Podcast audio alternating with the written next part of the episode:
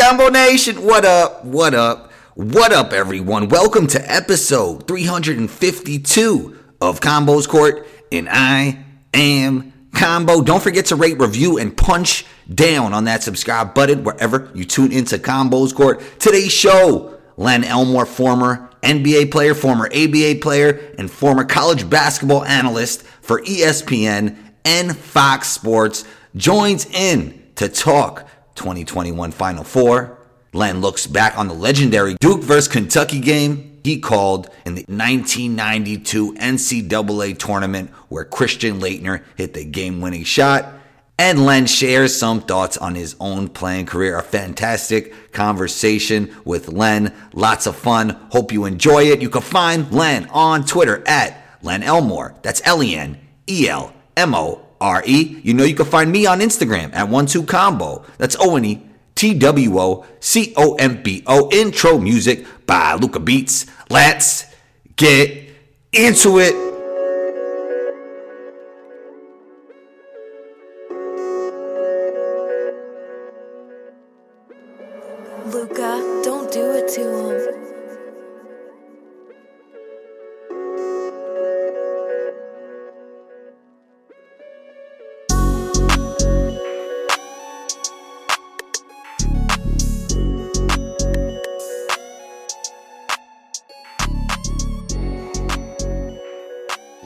Elmore, former NBA player, sportscaster, lawyer. You do it all, Len. Um, happy belated birthday, man. How you been? I'm good. I'm good. I'm surviving my birthday, but other than that, everything's cool. Awesome. Uh, another March 28th, 1992. Can you take me back to that day? Christian Laettner's shot. Everybody in hindsight looks at Kentucky's defense. What were your thoughts on Kentucky's defense in the moment? Well, in the moment, obviously, you know, you're told in the huddle that uh, you don't want to foul, and, I think they probably took that uh, too much to heart uh, because you could see John Pelphrey uh, when the ball was caught by Laettner backing up instead of going to play uh, to play the man, and and when the ball's in the air, you know, I expect guys to go after the ball because everybody has an entitlement to the ball when it's in the air. Uh, but you know, nobody really did. Laettner caught that cleanly, and and finally you know, I wonder why Rick Pitino didn't put anybody on Grant Hill because Grant Hill hit a hit that pass uh, with pinpoint accuracy, uh, and, and, the rest is history. You know, Laettner was uh, perfect from from the field up until that point, and you know, he kind of finished the job, so to speak. So uh, that's I, I, think the suddenness of the end and the fact that you know it wasn't a tie game. Uh, Duke was down one. Um, that all of those factors, uh, you know, kind of added up to people's estimation that that might have been, you know, one of the greatest games ever played. I mean, throughout it was uh, pretty darn entertaining. You know, with guys like Laettner, guys like Jamal Mashburn, you know, crazy shot by Sean Woods uh, to put Kentucky ahead. You know, there's so many things that go through my mind, even uh, 30 years before. Most that, where would you say that moment ranks all time? Would it be number one? Uh, yeah, I'm, I mean, not sure. The moment, yes. I mean, it, it could be. Uh, you know, there are a lot of buzzer beaters out there, um, but you know, based upon what was at stake, a trip to the Final Four, I think you'd have to put it up there among the tops. Most definitely, Len.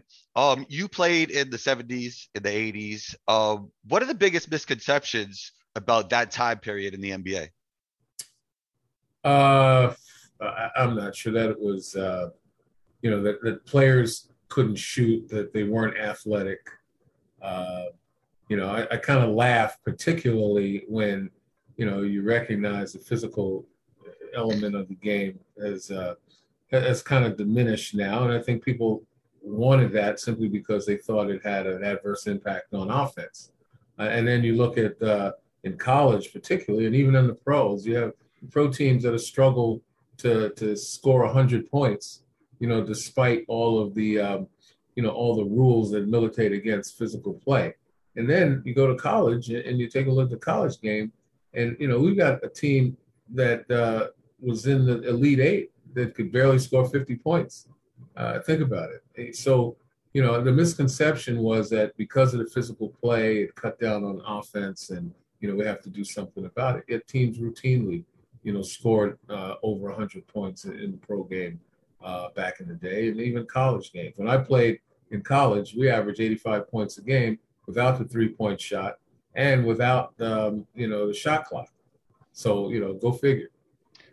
So you played in the ABA and the NBA. How close was the level of those two leagues? Um, when you say how close, uh, people often, and it's the NBA who's uh, in control of the narrative. People talk mm. about the NBA being the the best league, but the, the, irony is, you know, the merger occurred in, in 1976. That was the first year. Um, when you look at the All Star game in '77, look how many ABA players actually uh, out of the four teams that were incorporated, and, and some of the players who um, you know kind of migrated to the NBA after their teams folded. Look how many uh, ABA players were on the All Star team. Um, I, I, think that the competition was was close, but um, you know I would say that the ABA basketball wide open.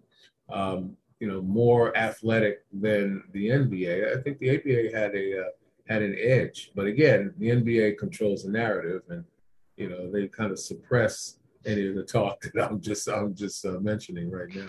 So it was a more free flowing style of play in the ABA, right? Yeah, I mean, as I said, because they had the three point line and, and it mm-hmm. wasn't shot as often. You know, we didn't have analytics, uh, you know, telling folks that the three point shot's better than two. Uh, but you know, we certainly used it with, with discretion. But it widened the floor, created driving lanes, and you know, gave opportunities to, to create off the bounce. Okay, so I wanted to talk a little bit about St. Peter's mid majors, high majors, all of that, the trends. Uh, St. Peter's made it further than any 15th seed ever, but we do see five. Uh, we do see four. I guess I don't know if you would consider Villanova a blue blood, uh, but the other three are right. But do you feel Any, that anytime you win two championships in three years, uh, you know there, there's some royalty. You're, you're okay. at least you're at least knighted. it, exactly. So we see those top four teams. Nothing really looks too crazy there. Those are like traditional programs that we think would be there. But we also t- see a team like St. Peter's going this far. Um, do you feel there's less of a gap than ever when it comes to high major, high majors and mid majors?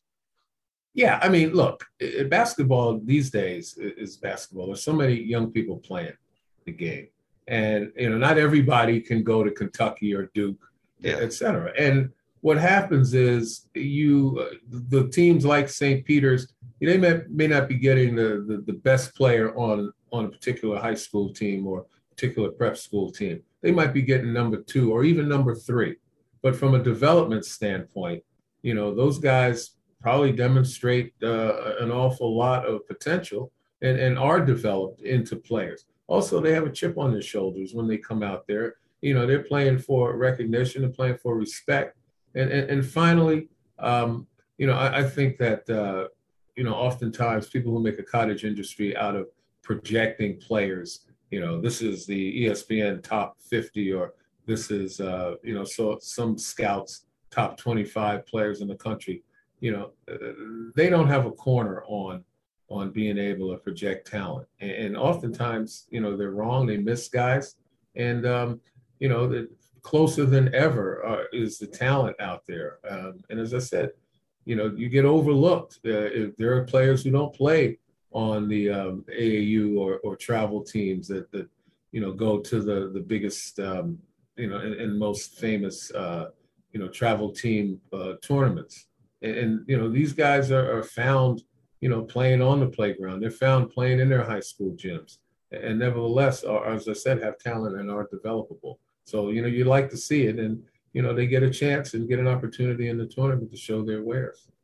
So i guess my question to you is do you feel we'll see more teams like this going this far in the tournament yeah i believe so i, I believe again how many times in the last 10 years has uh, double digit seed beaten a single uh, digit seed? How many right. 15s have beaten a two? You know, you even had a 16 beat a one. I mean, it, you know, people thought that that was that that was unthinkable uh, at, at certain periods of time. But again, because of the competitiveness, because everybody's accustomed to playing on television, uh, because you know players, uh, as I said, close in talent are playing with a chip on their shoulders, uh, and other guys, unfortunately, are playing and not necessarily for their schools and for team cohesion, but playing for themselves. You know, you combine all those elements, and you're going to see upsets. Do you think it would have been a crazier story than uh, Duke UNC? Uh, St. Peter's Duke, or we got we got to see Duke UNC again after what yeah, happened? I, no, I, I think St. Peter's Duke would have been an interesting story, but it, you know it was far fetched because having seen St. Peter's enough and recognizing uh, the, the lack of depth or mm-hmm. or recognizing the overabundance of, depth on a Carolina team and the fact that St. Peter started slow and didn't gain their confidence, uh, uh, unfortunately, as they did against Purdue. Purdue allowed them to stay in the game. And the longer you let a team like that stay in the game, the harder it is to shake them. You know, Purdue started to panic halfway through the first half, started throwing up shots, started rushing shots, and, you know, it gave St. Peter's an awful lot of confidence and, and reduced Purdue's confidence. So they played, you know, they played timidly. And, and Carolina didn't. Carolina stayed the course um, recognized their depth, utilized it well, and you know ultimately um, you know they, they they came out victorious. So then the final four is set: Villanova, Kansas, Duke, UNC. You mentioned the word depth, and it does seem that Villanova does lack some depth, especially with the injury to uh, Justin Moore. What do you feel like they have to do to beat this Kansas team? Uh, they they have to do what they've done, you know, throughout the season you know, they have to match their discipline, uh, particularly on offense. You know, they squeeze the clock uh, to get good shots. Every once in a while, they'll put up a quick one, but for the most part, they'll move the ball. Five guys will touch it. Um, you know, they have uh, some guards. Uh, you know, more not not being there, unfortunately, but a guy like Gillespie and some of the yeah. other guards are very adept at posting people. You know, becoming the hub of the offense, uh, which you know is a different look than so many other uh, other teams will give uh, a, a, team. And you know, I'm I'm one of those guys that thinks if Villanova can keep the game in the 50s, uh, which will be hard to do because they've got a rebound as well. They keep it in the 50s, uh, you know, low 60s. You know, they've got a chance. Uh, Kansas, obviously, strong rebounding team. They want to get up and down the floor. They've got a lot of guys, a lot of athletic guys. If, if they get out in space um, and Villanova allows them to control tempo, the, the game's going to be over quick. Is Gillespie an NBA guy in your opinion? Um, you know what? I, I never say never. Yeah. Um, you know, I, I, like Colin Gillespie for all the things that he brings to the table, the toughness, the um, you know, the discipline, um, and then you know he's got a certain level of athleticism. But I, I'm just, you know, I'm not sure the way the NBA game is going. I'm not sure that there's necessarily a place for him. But I, don't think he's worried about that. He's done a terrific job at Villanova, and you know I'd like to tip my cap to him for the entertaining moments that he's given me throughout his four years there, five years. Yeah, it is an interesting thing to just like project how college players will play in the NBA sometimes because either you're a star or you're a role guy. There's not too much in between. You got to fit one of those roles or you have to be good enough to be that star player. Yeah, I mean, look, when when you say star players, star players in in college oftentimes come from role players yeah. Uh, who are you know who find a, a, system that's better suited for their skills on the pro level and, and vice versa you got a lot of guys who are um, who are stars in college but can't find that system and they're relegated to, to becoming role players but you know the way they're paying these guys uh, you know it doesn't matter you know you want to get paid so Len, you should dust off your sneakers. Get up back out there. They're, they're paying the big bucks now. Yeah, I mean, if when I came out, you know, if they're paying the money they're paying now, who knows if if I would have even left after, you know, with one year left in my deal and going to law school. Who knows? But uh, it's a whole different story. I think you made a good decision, Glenn. I really do. All right, so UNC versus Duke. Duke has the top end talent. They're playing well at the right time. They have the added motivation with Coach K's farewell tour. Do you feel like it's destiny for Duke? Uh, I'm not a big believer in destiny. Um, you know, okay. I, am I'm, I'm a guy that just says you, you earn, you know, you earn it, and, and mm-hmm. I think that Duke is playing, you know, terrific basketball at the right time, and you know they have a guy in who's really a, a catalyst for them in Roach, Jeremy Roach. Yes, who's gotten everything started, and then you know, the guy who can clean it up, Paolo Banchero, who, who, you know, is probably the best player in the country right now. Um, you know, I, I, think they've got so many weapons uh, that it, it's going to be hard. Although Carolina took care of them, you know, in Cameron, uh, but there was a lot for both teams to learn. And, and, I think the matchup, they'll be cautious to begin the game. Um, you know, the matchup is really going to come down to, you know, who stays out of foul trouble. You know, Ken Bacot, who you know found a way to to to get Mark Williams in foul trouble in their last uh, meeting, I, I, if I recall correctly. You know, Bacot had a pretty darn good game. You know that that's going to be the story. Who wins the battle inside? Who wins the battle of the glass?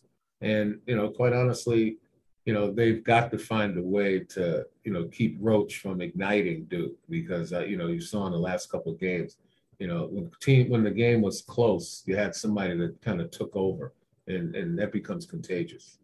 So Coach K's final game in Durham, Duke got blown out by UNC. From a mindset point of view, who do you think that gives the advantage to? Well, mentally, it's got to give an advantage to, to North Carolina, uh, simply because they won that game. They won that game going away, and they should have no doubts in, in their mm-hmm. capability. You know, on the other hand, it has to have planted a doubt in the minds of, of the Duke players. Um, you know, no matter how much you try to uh, try to eliminate those doubts through practice, through video, uh, and, and, through motivational talks that, that always lingers in the back of their minds. And the question is, can you overcome that? Who's the best coach out of the four, Len? uh, I, I, you know what, I, I would say that um, it's hard because Hubert, this is his first year, but I'll give him a lot of credit for what he's been able to do. You know, when a team is uh, you know, is going through what, what that team went through with regard to the criticism uh, of him and, and, the team itself, and, and, the fact that they stayed the course and, and, now they're in the final four. And you know, the, the purposes of full disclosure, he was a friend of mine, so you know, I. But I, I would say that it's hard to, to compare him to to Self, Krzyzewski, and Wright because uh, he's only been coaching for one year. If you're talking about the other three guys, you know, it, it's really hard to say. They, they've all experienced success. All three of them are in the Naismith Hall of Fame. I guess the, the, the one thing that I would say is that Jay Wright has done more with, mm. you know, less, in, in my opinion, um, simply because, you know, Villanova doesn't always get the, the blue chip guys. You know, he's, he's hung around the DMV, you know, DC, Maryland, and Virginia, and pulled a, a lot of terrific players out there who are good players, but they weren't, you know, highly, highly uh, known national players. Remember, Mike Krzyzewski one year, uh, a couple of years ago, had three guys picked in the lottery. Uh, and unfortunately, they couldn't get past the team that had only one draft NBA draft pick who's in the second round. Um, so, you know, sometimes those names don't mean as much as, you know, development and cohesiveness. So, you know, from that standpoint, you got to give Jay Wright an awful lot of credit uh, simply because he's he's done more, two championships in three years for, for that stretch. He's done more with less. So who do you think wins this thing, Len, uh, out of these four teams? you, I'm the wrong guy to ask, man. I had Gonzaga winning it all. I, I, had Gonzaga beating Arizona, well, although updated, I did have Kansas in, in, in the Final Four. Updated predictions, you know. So, are you going to go with Kansas? Uh, no, okay. you know, I, I am you know I'm not sure. I, you know, I sentimental. The sentimental pick would be you know Carolina simply because I think honestly, if Carolina wins, that's a bigger story in my opinion than Duke and Krzyzewski. Honestly, yeah. I, I really believe that. Uh, see how far they've come from mid-season with a first-year coach. Um, you know, to me, that that's that's a bigger story. How these guys pick themselves up and and and, and pushed forward.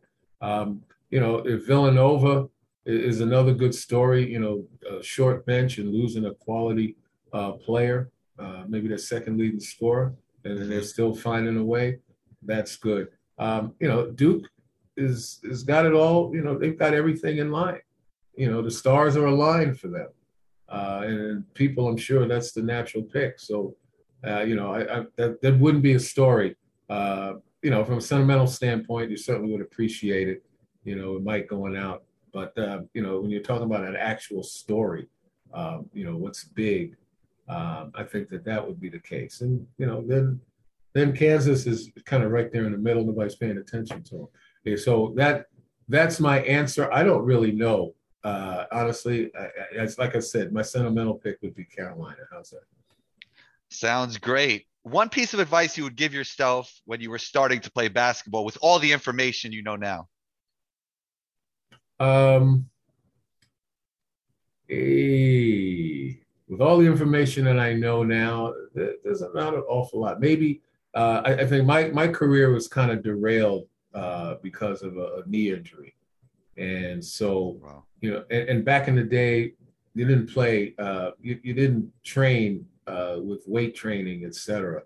Well, as yeah. much as guys do today, and even then, some guys overdo it. That's why you see so many back problems, etc. Mm-hmm. But uh, but I think I, I, would, if I had the advice of everything I knew today from a training standpoint, I would probably get more involved with uh, weight training because um, I, I came off a year where I averaged almost 15 and 11. That was my second year in the league. Um, you know, I probably could have shot it better, but uh, rebounding certainly certainly translated. And then the next year was the year we were uh, integrated into the NBA, and I tore up my knee in, in training camp and really didn't get to play that whole year. I played six games with a huge brace on my knee, and I found that I just couldn't get it done. Uh, so I missed the rest of the year. And after that, you know, you're considered kind of damaged goods. Um, you know, you get minutes, but you're not starting.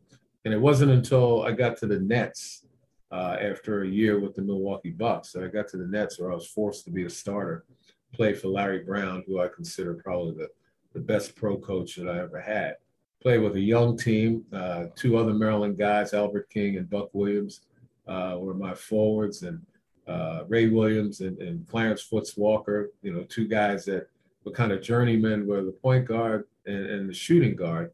And we had a terrific bench with ACC guys like Mike O'Koren, Mike Gminski, and you know, then Rutgers James Bailey. Uh, Darwin Cook, a guy that a lot of people don't know of, who was a terrific defender. And together, you know, we started two and 13 until the young guys got their sea legs, but we ultimately wound up winning 40 something games and made the playoffs that year. Uh, and so, you know, that's another thing that, that I would tell myself that, uh, you know, don't ever give up uh, on yourself, uh, you know, because you're there for a reason. And, uh, you know, fortunately, I didn't give up and, and I had a satisfying career. Didn't get a ring, but you know, 80% of the guys or more in the league never got a ring either. So to me, that's that's not necessarily a defining uh, chapter in anybody's career. Most definitely. Oh, paint me a picture of what it was like playing for Hubie Brown.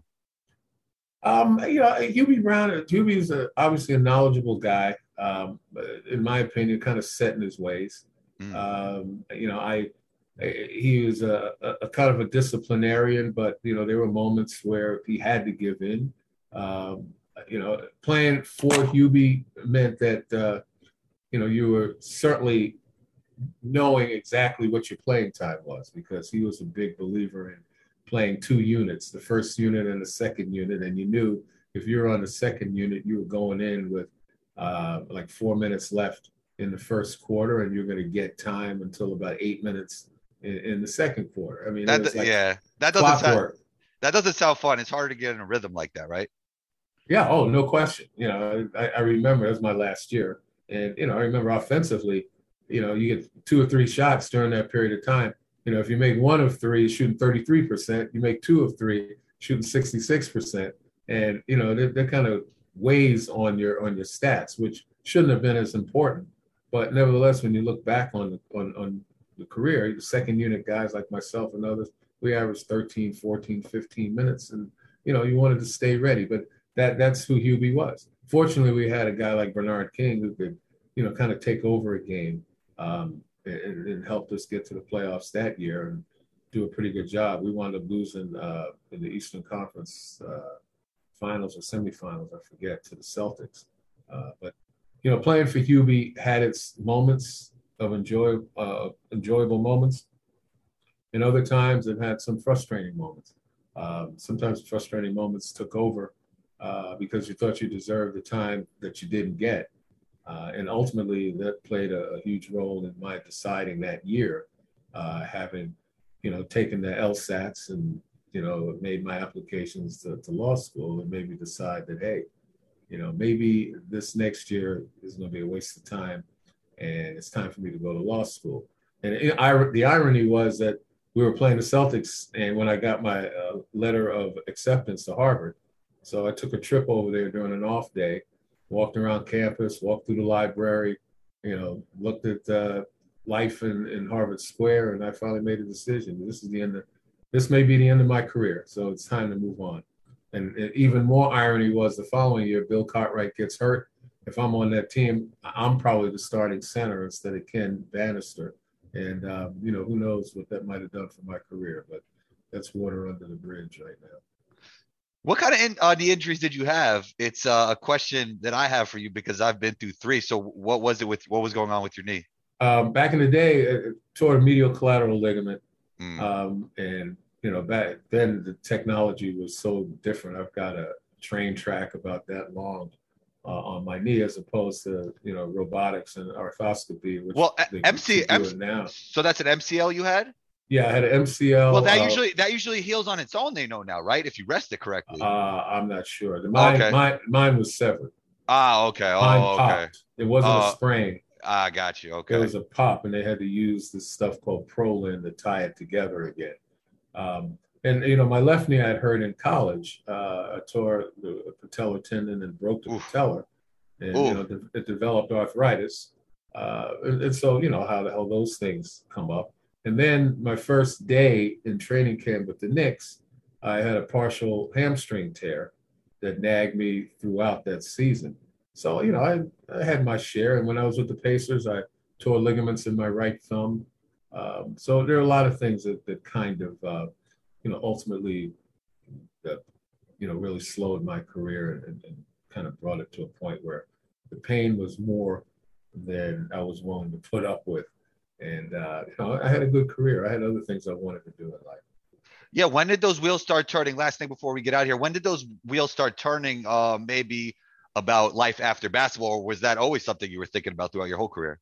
Um, it was something I always thought about. You know, I wanted to be a lawyer way before I, I wanted to be and thought I could be a, a, professional basketball player. But after I hurt my knee the first time and I missed most of the season, I started thinking, you know, could this be the end? Um, and, you know, started kind of preparing a little bit, staying abreast of, of studies, et cetera, et cetera. And then, you know, it was uh, when I got to that, got to the Knicks and halfway through the season when I realized that there were times when I should have been playing and I wasn't. Um, and that was, you know, not within my power. And then I decided, hey, you know, maybe there's something better. And I think every guy faces that uh, crossroads. Every guy that plays the game faces that crossroads, some earlier than others. And of course, uh, the difference is the amount of money guys are getting paid today. I, I suspect that, you know, if I was getting paid anywhere near uh, what a guy with my numbers and, and, the value that I had commensurate with, you know, what's going on today, if I was getting paid four, six, eight million dollars, a year, uh, you know, I would have thought twice. They'd have to burn that jersey off me, maybe. I don't know. but, Len, but that's the way it was. Len, thank you so much for taking the time. You've had an outstanding career in so many fields, broadcasting, NBA, and as an attorney. Um, I really appreciate you being here and taking the time for my podcast. Oh, what's next for you, man? What are you up to? Well, currently, I, have I've been for the last four years. I've been a, a teacher at Columbia University in their sports management department. I'm a senior lecturer. I'm also the co-chair of the Knight Commission uh, for Intercollegiate Athletics. Uh, obviously, reform-minded, trying to bring college basketball back to the education mission.